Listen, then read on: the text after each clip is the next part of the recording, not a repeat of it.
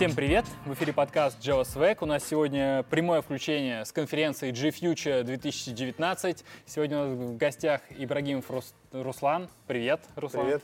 Привет. Слушай, ты куратор вот первого трека, я так понимаю? Да, модератор первого трека, объявляю спикеров, слежу за временем, задаю вопросы. Ну, сейчас вот уже середина конференции, как вообще идет? Отлично. Интересные вопросы, интересные доклады, много людей, много общения, очень нравится. Слушай, а ты сколько вообще уже в программном комитете? JFuture второй год. До этого мы назывались JavaBay. По сути, это был некий ребрендинг и переосмысление концепции конференции. Ну, получается, 3 года в JavaBay. Угу. И 3 года в программном комитете. Да. А слушай, вообще, что происходит в программном комитете? Вот я никогда не был ни в каких программных комитетах. Как вообще выглядит? Что вы там все делаете? Начинаем примерно за год. То есть, если мы сейчас закончим конференцию, мы начинаем уже думать о следующей. Соответственно, что нам нужно понять? Нужно понять темы, какие мы хотим, найти под эти темы спикеров, привести их, уговорить. Что самое сложное, потому что не все хотят ехать, не все знают про Беларусь. Некоторые, в принципе, очень много путешествуют и, возможно, не видят там в Беларуси какого-то полезного рынка для них, и они едут в Москву на Джокер и Джипоинт. То есть нам надо не только найти спикеров, надо еще их говорить. Это, наверное, основная сложность нашего ПК. В целом, как и все ПК других конференций, выбираем темы, ищем спикеров, ревьюем их, составляем программу. Mm-hmm. Ясно. У меня один из первых вопросов, вот вообще, как я первый раз услышал про тебя. Я услышал про тебя, когда смотрел доклад. Один из твоих первых докладов был про такой фреймворк «Бутик». Он достаточно, скажем так, нишевый, малоизвестный, но очень амбициозный. То есть на своем сайте он заявляет себя как альтернатива другим известным Java фреймворкам. У меня первый вопрос вообще, как ты попал в «Бутик» и как ты сам познакомился с этим фреймворком? Попал в «Бутик» я тоже с докладов. То есть я посмотрел доклад Андруся Адамчика, который является, наверное, основным контрибьютором и создателем этого фреймворка. Также он создал до этого проект Apache Cayenne, то есть Cayenne как ORM. И в Apache он попал, по-моему, в 2004 году, если не ошибаюсь. То есть это проект под эгидой большого фаундейшна. Про «Бутик» я услышал с конференции, с одного доклада. Соответственно, на одной из конференций я и познакомился с ним лично. Меня заинтересовал «Бутик», мне показалась очень интересная идея, потому что я устал от Spring Boot на тот момент, и мне хотелось какой-то альтернативы. Вот. Таким образом, я поговорил с Андрюсем, потом мы встретились, и я попал в Object Style, где немножко занимался разработкой «Бутика». Mm-hmm. А что тебе надоело в Spring Boot? Ну, вот тебе захотелось свежего воздуха. А что было не так со Spring? Тут несколько моментов. Один связан с тем, что я увлекаюсь Kotlin. На тот момент уже как бы сильно увлекся Kotlin. И поддержка в Spring Boot Kotlin была не идеальная. Сейчас, конечно, это уже не sync, то есть не является проблемой. Сейчас поддержка Kotlin в Spring Boot отличная. На тот момент нет, это был один из поинтов. Второй поинт — это, скажем так, магия, которую привносит Spring Boot. Хотелось чего-то более простого, но то, что решает те же самые проблемы, просто проще и эффективнее. Mm-hmm. С лучшим стартап-таймом, например, это моя боль, когда мы пишем большие приложения в Spring Boot, в какой-то момент уже становится неразумное время старта, там, десятки секунд, и естественно, ты не хочешь ждать, это твое время, это твой developer experience. И «Бутик» в том числе решает эту проблему, и решал, и решает эту проблему. Но у него есть, конечно, другие минусы. Какие? О которых можно поговорить. Наверное, один из основных минусов — это маленький adoption community. Почему так? Наверное, это в первую очередь маркетинг. Это количество фич, которые уже есть в самом «Бутике», которые как бы еще хотелось бы для более широкого доступа. То есть банально Core, он достаточно стабильный, интересный, правильный, но вокруг него недостаточно модулей. То есть количество модулей в Spring Boot намного-намного превышает количество модулей с Bootique. То есть Bootique, он более компактный, проще, поэтому если чего-то не хватает, придется писать самим. В Spring Boot, как правило, можно взять все готовое и просто использовать. Uh-huh. А когда попал, вот начал заниматься бутиком, ты занимался прям кором, либо какие-то модули отдельные, плагины реализовывал? Я, естественно, начал с модулей, я написал по итогу порядка 3-4-5 модулей. Но когда начал писать модули и пользоваться бутиком, конечно же, я и по контрибьюцию в кор добавил несколько, мне кажется, полезных фичей, которые до сих пор как бы в коре и широко используются. Что за фичи? Ну, например, в бутике есть понятие модуля. Вы можете думать о модуле, если вы знаете Spring Boot, как о стартере. То есть модуль — это стартер. И проблема в том, что модуль надо явно подключать, либо как бы по отдельности, либо подключать неявно все вместе. Bootique был призван бороться с неявностью, а получается, что в каком-то месте у него все есть вот этот автолоудинг через сервис SPI. Я решил как бы скринить его, включив понятие dependency в модуль. Соответственно, когда появилось понятие dependency в модуль, можно было загрузить один модуль и уже по цепочке, соответственно, весь граф подгружался. То есть это было, ну, это намного более явно, чем загрузка всех модулей, которые есть на класспасе. Угу. Ясно. А еще я видел, что ты занимался модулем Undertow для Bootique. Да. Потому что Bootique на тот момент не имел ни одного синхронного сервера по-настоящему. Был Jetty, но не было ни Netty, ни Undertow, ничего-то другого. И так как я уже на тот момент широко использовал Undertow, я решил, что как бы хорошей первой таской, условно говоря, будет сделать поддержку Undertow в Bootique. А почему выбор пал именно на Undertow до Bootique? Ну, то есть ты сказал, что широко его использовал, как ты его выбрал? Ну, естественно, я не знаю, все, наверное, большинство джавистов начинали с различных там Tomcat, Jetty, либо что еще есть, веб-сфера, понятно, ну то есть WebLogic, веб-сфера, вот эти все application сервера, не знаю, наверное, в последние 5 лет все начали переходить на просто сервера, как библиотеки, делать embedded application, то есть Tomcat поддерживает такое, поддерживает Netty, поддерживает Jetty, Undertow. С Undertow я познакомился, наверное, еще со Spring. Spring это был один из вариантов запуска серветов, то есть вы могли запустить на Tomcat, на Jetty, либо на Undertow, и он всегда показывал наилучшее время старта. Первое, ну, то есть я о нем тогда узнал, но не стал использовать. Я пользовался такими вещами, как Spark Java, такие легковесные фреймворки, или Juby, их много для написания веб-серверов. Они легковесные, простые. Но у них есть тоже свои недостатки. Например, Spark Java до сих пор не имеет хорошего синхронного API и возможности написать асинхронный хендлер, что печально. Undertow лишен всех этих недостатков. Понадобилось, конечно, некоторое время, чтобы понять его модель. Достаточно элегантная, я хочу сказать, модель написания сервера.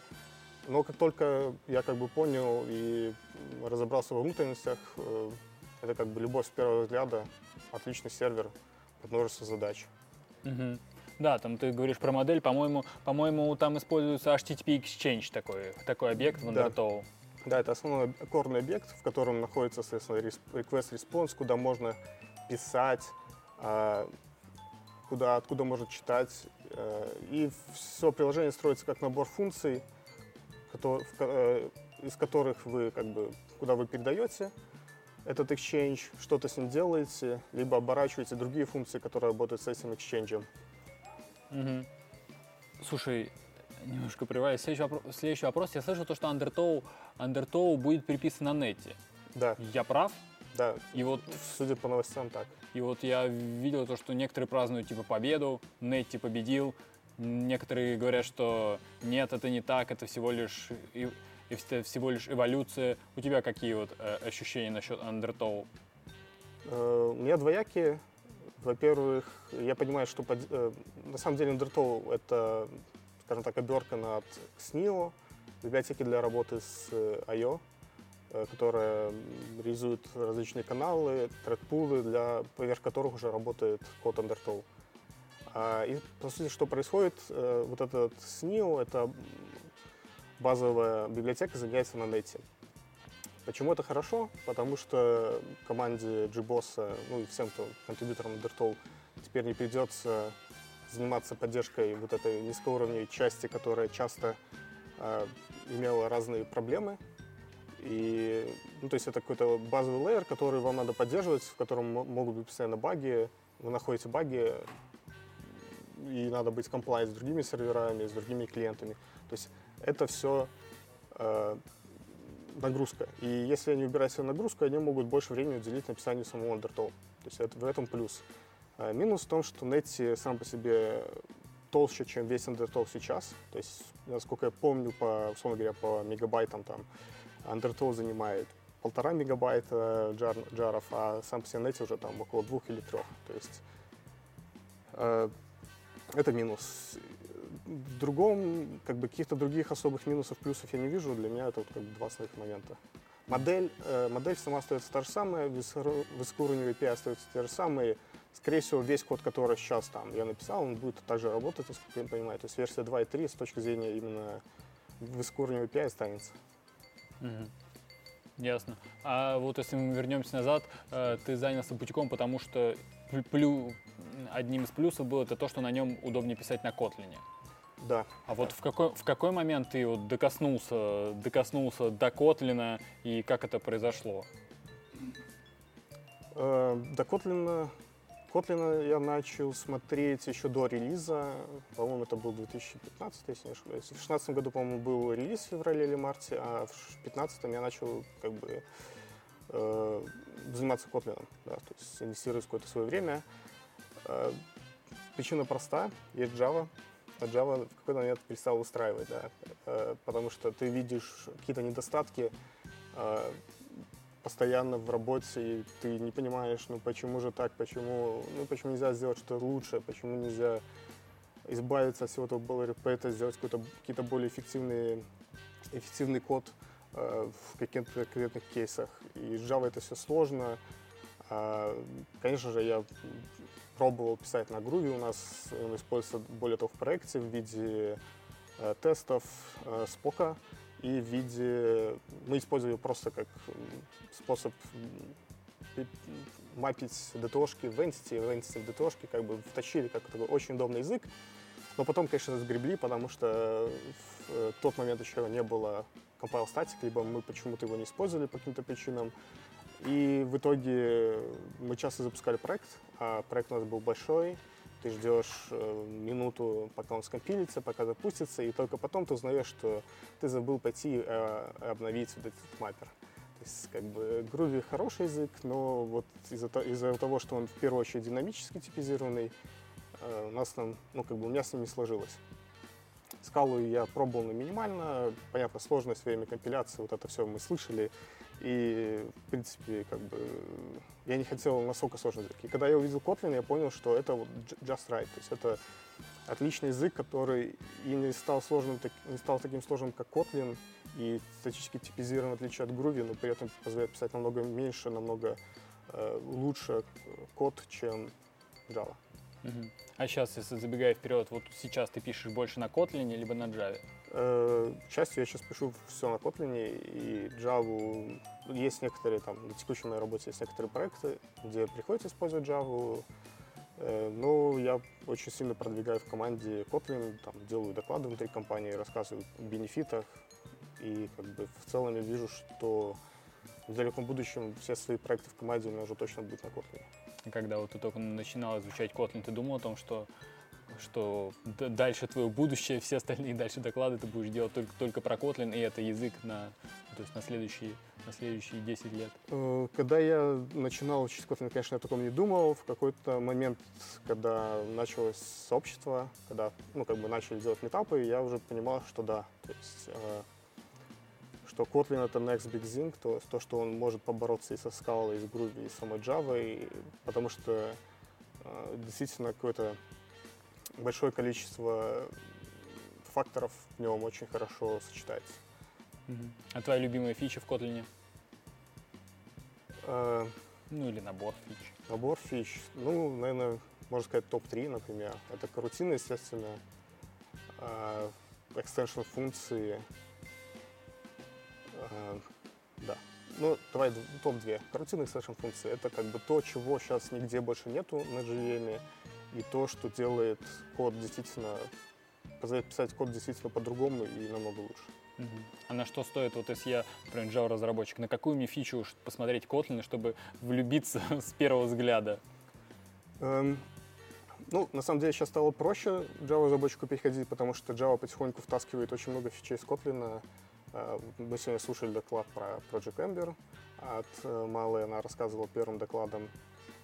И как бы я сидел и понимал, что да, вот этот var, final var, он у нас есть в Kotlin, который, ну, немножко красивее, конечно, потому что у нас есть val var, а не var и final var.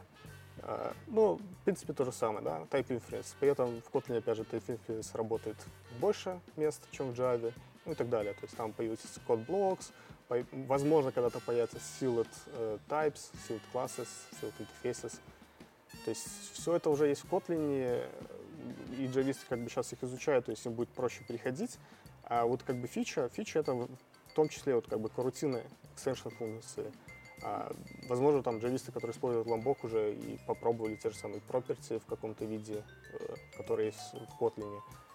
Но в целом вот именно фичи, которые отличают кардинально, это корутины и extension функции. А в какой момент ты занялся Kotlin User Group? Ну, то есть через сколько лет занятия Kotlin ты решил, что нет такой user группы? Это было меньше года, но я уже успел втащить Kotlin в продакшн. Мы втащили Kotlin в продакшн, это был 2015 год, конец года, уже вышла бета-версия первого релиза, и я подумал, почему нет, давайте втащим в компанию. В момент я занимался Kotlin около полугода. В проект давайте втащим. Я занимался Kotlin около полугода. И примерно в то же время я уже, в принципе, в тот момент участвовал как спикер и как помощник на Java Meetup, Java Professionals by наших. И еще в день релиза я сделал доклад о Kotlin на Java Meetup. Получил неоднозначный фидбэк в том плане, что некоторые люди явно были скептичны, поэтому я подумал, зачем мне доказывать, что ты джавистом, можно просто сделать форк и сделать как бы не то что свою, но сделать параллельный поток, юзер-группу. Вначале это были одни и те же люди, по сути, которые делали одну и другую, но там рассказывается именно про Kotlin. То есть так и появилась Belarus Kotlin User Group. Пусть джависты доказывают на Kotlin User Group, что Java нужна. Да, это хороший ход. Еще один из твоих докладов про Kotlin неожиданно оказался на фронтенд митапе. Как тебя туда занесло? Ну, так получилось, что я умею писать и на Angular, и на React, и на TypeScript, и на JavaScript. То есть я вообще как бы full-stack разработчик. И Kotlin в то же время компилится под JavaScript. То есть его можно... Один из таргетов это не только JVM, то есть вы можете написать код на Kotlin и запустить не только на JVM, но и на JavaScript. Естественно, там есть свои ограничения, потому что вы не можете использовать джавовые либы, но это как бы один разговор. И я вижу будущее в том, что мы сможем писать, что появятся в какой-то момент хорошие, удобные фреймворки для Kotlin.js, и мы сможем писать современные приложения, именно веб-приложения на Kotlin полностью. Как фронтендеры были в шоке, когда ты зашел в их уютный дом со своим бэкэндерским котлином? Я думаю, нет. По отзывам и, в принципе, по впечатлению от аудитории, они уже привыкли, что к ним приходят с TypeScript, с Elm и так далее. Поэтому для них это уже как бы с Dart, для них это уже не новость. И, в принципе, восприняли тепло. Наверное, знаешь, так по-отцовски, ну да, классный язык. Мы будем, конечно же, писать. Покивали? Да. Ясно. Слушай, ты сказал, что ты фуллстек разработчик. А вот что ты имеешь в виду под фуллстек разработчиком? Что фуллстек разработчик для тебя? Ну, для меня, наверное, в первую очередь, как бы в моей области я считаю фуллстеком это тот, кто умеет писать и бэкэнд, и фронтенд. То есть в чем преимущество, что ты видишь весь проект с двух сторон и понимаешь проблемы бэкэнда, фронтенда, какие-то можешь предлагать решения. Ну, если у тебя там отдельные две команды, ты можешь эффективно коммуницировать, ну, как бы ты можешь быть точкой эффективной коммуникации между двумя командами и объяснять фронтенщикам, почему джависты захотели засунуть ваш веб-пак в Gradle, а фронтенщикам, а джуристам объяснять, почему фронтенщики хотят именно такой API, например. Либо делать все это полностью. В то же время как бы приходится заниматься и девопсом, поэтому тут можно очень сильно двигать. То есть у нас есть очень-очень большой стек, условно говоря, там, от создания CPU, да, и написания ядра, сетевого стека и так далее, до как бы написания, раскрашивания кнопочек. Да. Есть это очень большой стек, и фуллстек — это просто тот, кто занимается больше, чем одной частью. То есть, возможно, чаще всего должна быть смежная часть, которая имеет смысл. То есть, если ты пишешь код, ты деплоишь, ты девопс, ты как бы в каком-то смысле фуллстек. Ты пишешь бэкэнд, ты пишешь фронтенд, как бы ты на стыке этих двух мест, ты фуллстек. То есть, я вижу это так. Слушай, а как отнеслись коллеги? Ну, то есть сначала на бэкэнд занес им Kotlin, потом ты занес им Kotlin еще и на фронтенд. Нет, к сожалению, ни на одном рабочем проекте я Kotlin на фронтенд не занес. К сожалению. Да, к сожалению, потому что синтегрироваться с существующим кодом на бэкэнде очень просто. То есть вы берете проект, создаете новый файл на Kotlin, вам идея предлагает достроить Kotlin в вашем Gradle Maven. Вы соглашаетесь, все работает. То есть никаких побочных... максимальное, что вы получаете, это плюс 700 килобайт к джару, что не так страшно. Все остальное работает, как правило, как работало. У вас могут быть, конечно, какие-то проблемы с очень странными фреймворками, которые манипулируют байткодами, либо ожидают именно ту структуру класса, которую делает Java. Но в целом все-все-все решается. А вот на фронтенде это уже не так просто, потому что Kotlin тянет с собой рантайм, свои тулы, и вам надо все это синтегрировать. Это в существующем проекте его втащить намного сложнее, только если начинать с нуля. Имеет смысл. Ну, то есть получается, что в Java Kotlin втягивает рантайм Kotlin, то есть становится приложение больше, чем написанное просто на Java. Если он компилируется в JavaScript, он тоже тянет рантайм Kotlin, получается уже Kotlin.js, если можно так назвать. То есть везде вот эту библиотеку std.lib он везде тянет за собой. Да, только в случае JavaScript там лишние 100 килобайт — это уже big deal. В случае бэкэнда лишний мегабайт. Никого не волнует вообще. Угу. Ясно. Слушай, как ты перешел тогда дальше к Ктору? У тебя из одних докладов был про Ктор. То есть я так понимаю, что в определенный момент ты со Spring Boot перешел на Bootique, а с Bootique ты как нашел Ктор? Ктор, то есть, Ктор — это библиотека, фреймворк для написания сервер-сайда, плюс у него есть клиентская библиотека, которая работает на всех платформах Kotlin. Как я пришел, в момент, когда я делал этот доклад, был сайт документации, но он очень был бедный, и так как я в силу своего интереса поигрался с ним, попробовал написать проектик, я уже немножко понял о внутренностях, как он устроен, в чем его какая у него модель написания, и решил сделать доклад, чтобы восполнить пробел документации на русском языке, русскоязычном. Uh-huh. А сейчас Ктор ты где-нибудь используешь на каком-нибудь из проектов? На продакшн нет, на Project да. То есть он мне Undertow и Ктор я использую не в параллели, но на разных проектах использую. То есть где-то, где не так важен перформанс, я беру Ктор, потому что он немножко хуже по перформансу, а где мне действительно важен перформанс, я беру Undertow. Uh-huh. Ясно. Я наткнулся где-то в интернете на сайт такой, не на сайт, на ссылку Avison Kotlin. Это Awesome Kotlin, да. Kotlin.link. Да, это твое, я правильно понимаю? Да, детище? Я его начал и поддерживаю.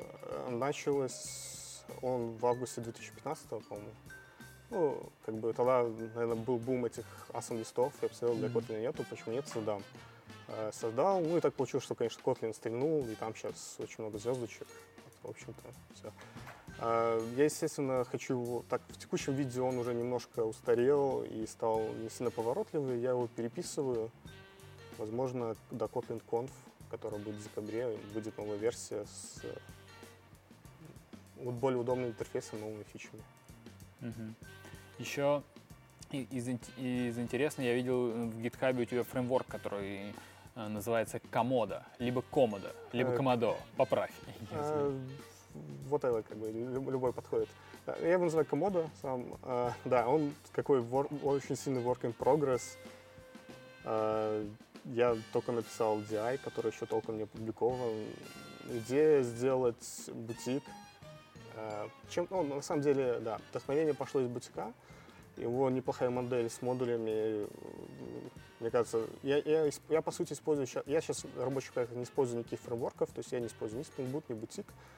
Я беру просто Dependency Injection Framework, поверх него делаю модули, собираю все модули, соответственно, в старте и запускаю какой-то там main, условно говоря. Ну, в main я собираю все модули и запускаю какой-то там entry point, какой-то classic. Я понял, что я делаю так всегда, и это хорошо работает, и как бы всем нравится в команде. И решил сделать фреймворк основой вот на этой модели, с тем, чтобы собрать, то есть, ну, в такой модели, похожей чем-то на бутик. А ты говоришь, что беру DI-фреймворк, а если не секрет, какой? Вот какой твой дефолтовый DI-фреймворк? Сейчас Koin. Koin. Да, но он мне всем устраивает, у него есть проблемы с поддержкой провайдеров, которые, например, ну, провайдеры в случае Juice — это провайдер, в случае Spring это... Просто, наверное, supplier, я подозреваю, я уже, честно говоря, Spring контекст забыл, как, наверное, supplier, да. А, нет, это bin, это в случае Java Configuration, это просто метод, означенный bin, это вот провайдер, как в случае Spring. И вот в Koin с этим проблема, приходится немножко велосипедить. Это Apache Koin, либо это какой-то другой Koin? Нет, это просто Koin, Start Koin, да, IO. Это фреймворк, написанный на Kotlin для Kotlin, и причем, скорее, даже не для Kotlin, а для Android Kotlin, потому что они стараются не делать никакой рефлексии, быть очень быстрыми на старте и так далее.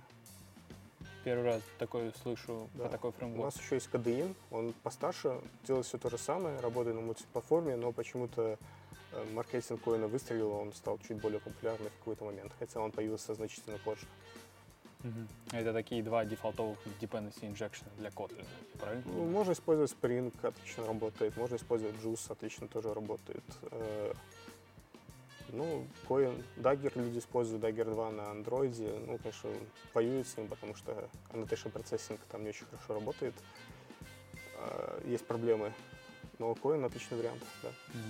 Слушай, мы разобрались с веб-частью, это Undertow, Ktor, мы разобрались с DI, какой по умолчанию ты берешь, а что для по умолчанию, для подпрожества берешь ты как базу данных, например?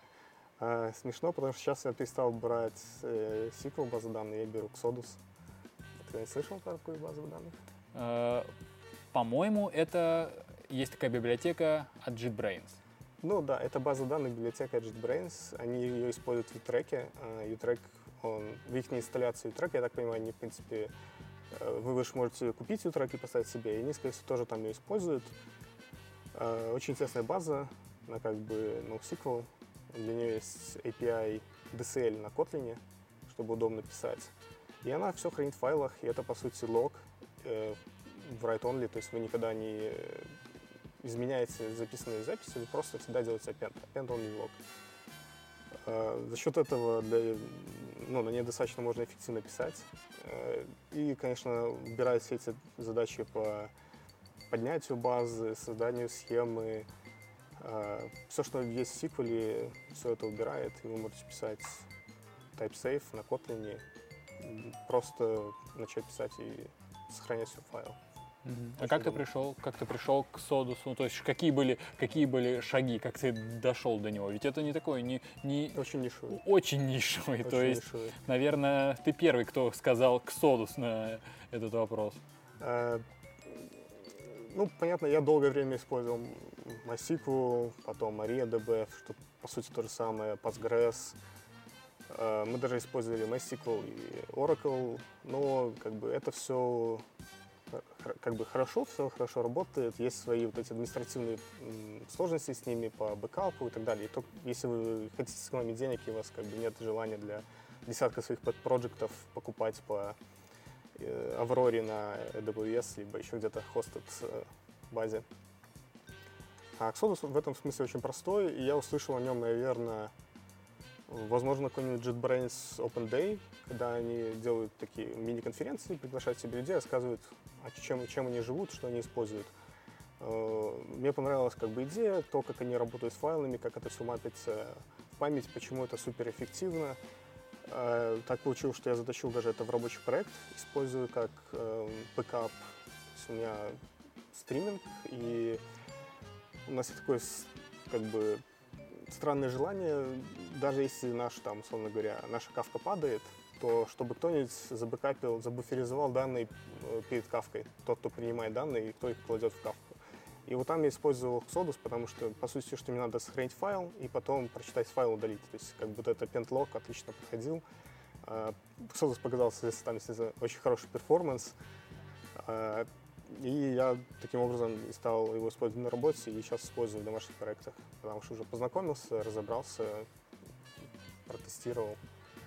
То есть Kotlin не удалось протащить в прод, а... Нет, Kotlin есть, но не на всех проектах. Mm-hmm. И Xodus тоже удалось. Конкретно там, где Xodus, там есть Kotlin. Mm-hmm. Ясно. У меня третья часть вопросов — это вопросы такие уже, не сильно про технологии, хотя связанные вот с технологиями. У тебя в Твиттере написано, что про твой ноутбук, про Dell XPS 15, и еще через запятую написано OnePlus. Да. Это твой ноутбук и твой телефон. Да, да. Почему это у тебя написано? Почему они тебе понравились? Можешь рассказать, как ты выбрал ноутбук, как выбрал телефон? С ноутбуком... Ну, вообще странный вопрос, ну ладно. Я линуксоид уже, наверное, 10 лет. Начинал там с первых Ubuntu, которые были Mobile, по-моему, Mobile или Notebook Edition, который был на Unity, когда был второй гном на основе Ubuntu, там 9.04, что-то вроде того. И как-то повелось, с тех пор мой основной как бы компьютер — это всегда Linux. Это были разные Linux, это был Ubuntu, это был Debian, Arch, Mint, Juno, это у нас Pantheon, Juno, Elementary OS, это Elementary OS, и сейчас это Fedora. Да, и как бы когда я выбирал ноутбук, лучше просто по соотношению там, цена-качество, поддержка Linux был Dell, я взял Dell. В принципе, доволен выбором. У них сейчас появилась линейка Developer Edition с предустановленным Ubuntu. Вот, собирать. Я просто тоже смотрел на ноутбуки, на которые можно поставить Linux, и тоже присматривался к Dell XPS. Еще есть такие ноутбуки от System76, вот, например. Да. Они не такие, как бы, визуально красивые, я бы сказал. То есть Dell, в принципе, если сравнить Dell, вот мой 15-го года и MacBook 15-го года, у моего Dell меньше рамки, лучше начинка, 32 гига памяти, то есть все, что мне нужно для разработки, оно как бы есть. Mm-hmm. Еще я знаю у многих тех, кто ставит Linux, или там, ну, например, есть ThinkPad X1. Да, ThinkPad, Dell, они все, ну, хороши для Linux. Mm-hmm. Ясно. Еще ты увидел у тебя, что ты читал книгу про Столпмана, которая называется Free as a Freedom. Да, да. Я тоже читал, захотел тебя спросить, как тебя она, как ты относишься к Столпману? Ну, я вообще фанат, как правильно говорить, FOSA, то есть Free and Open Source. Даже на GitHub можно там посмотреть, у меня лицензии такие более копилефтные, стараюсь использовать, чем стандартный Apache либо MIT. И, ну, я как бы Linux-пользователь, потому что, ну, не то, что потому что дешево и там бесплатно, а потому что я как бы таким образом пытаюсь поддерживать, то есть я не могу законтрибьютить какой-то low-level C там библиотеки, либо что еще, но я отправляю баг-реквесты, тестирую софт, ну, тем самым как бы, то есть я какой-то вклад пытаюсь свой сделать в это, и там, где я могу, то есть в каком-то написании прикладного кода библиотек, я тоже стараюсь следовать этой идеологии open source и free software. Хорошо. Ну что же, это был Руслан Ибрагимов, прямое включение с конференции JFuture 2019. Спасибо большое, Руслан.